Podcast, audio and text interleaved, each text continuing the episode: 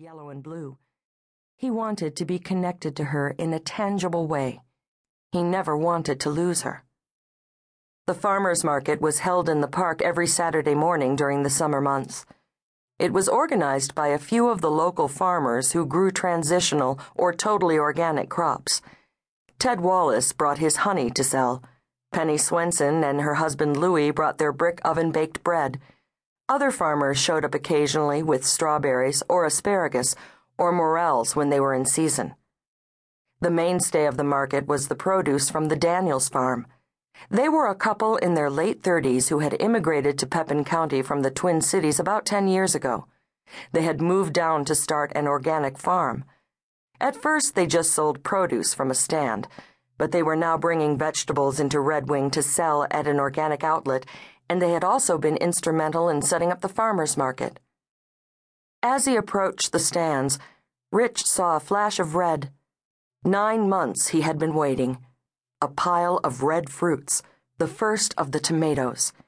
He walked right to them and picked up a couple. If he had a salt shaker, he would have stood right there and eaten one. His mouth watered just thinking about the first bite. His mother used to tell him that his grandfather had called them love apples and had eaten them with sugar and cream. A plate of sliced tomatoes with a little salt and pepper, oil and vinegar, and freshly cut basil would be the perfect side dish to his meal tonight, a good sign of what the evening might bring. 2 per customer, Celia Daniels told him. We're trying to spread them out so everyone can take a couple home. Sounds fair. How do you manage to get ripe tomatoes this early? The greenhouse makes it all possible. This is the earliest I've ever had them. July 1st. Well before the 4th of July. Can you imagine? He carefully selected the most perfect 2 he could find. Round, ripe, and red. Claire was busy picking through the large selections of greens and lettuces. Meg had run off with the 2 Daniels kids to play on the swings. Then he heard a distressing sound. If he hadn't known what it was, he might have thought it was a mother bird fending off an attack on its young. But he recognized the strident beep. Claire's phone was ringing. She glanced over at him and reluctantly reached into her bag. Watkins, she said, and then turned her back to him and listened. His hand shook lightly on the steering wheel, but he just repeated the phrase over and over again. First step done. First step done. He parked down the old field road that no one used anymore. Most people didn't even know it was there.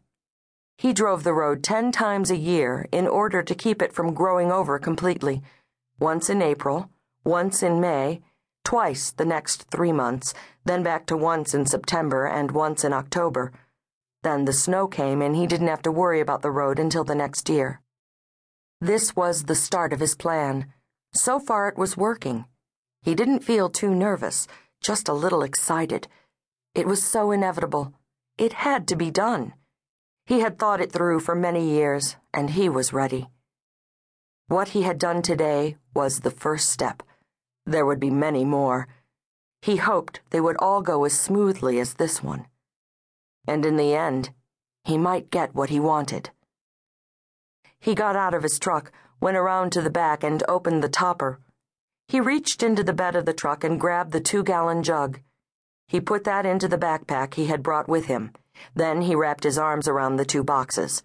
It was a lot to carry, but he didn't want to make 2 trips. He had been away from home for too long already. He wanted to get this stuff safely stowed away. He knew the number of steps it took to get to the hiding place. He counted them as he went. Each step had a number, and if he thought that number, he would get there. It was a way of holding on to the world. The world was out of balance. It had been so for nearly 50 years. Only he could see it. Only he could change it. He had lived with this knowledge most of his life. It was time to rectify it. He walked down the hill and into the shade of an old oak. He stopped for a few moments to catch his breath and to cool off. The day was a hot one. But he didn't relinquish his burden. He couldn't put it down until he got to where he would store it. It was the way it had to be.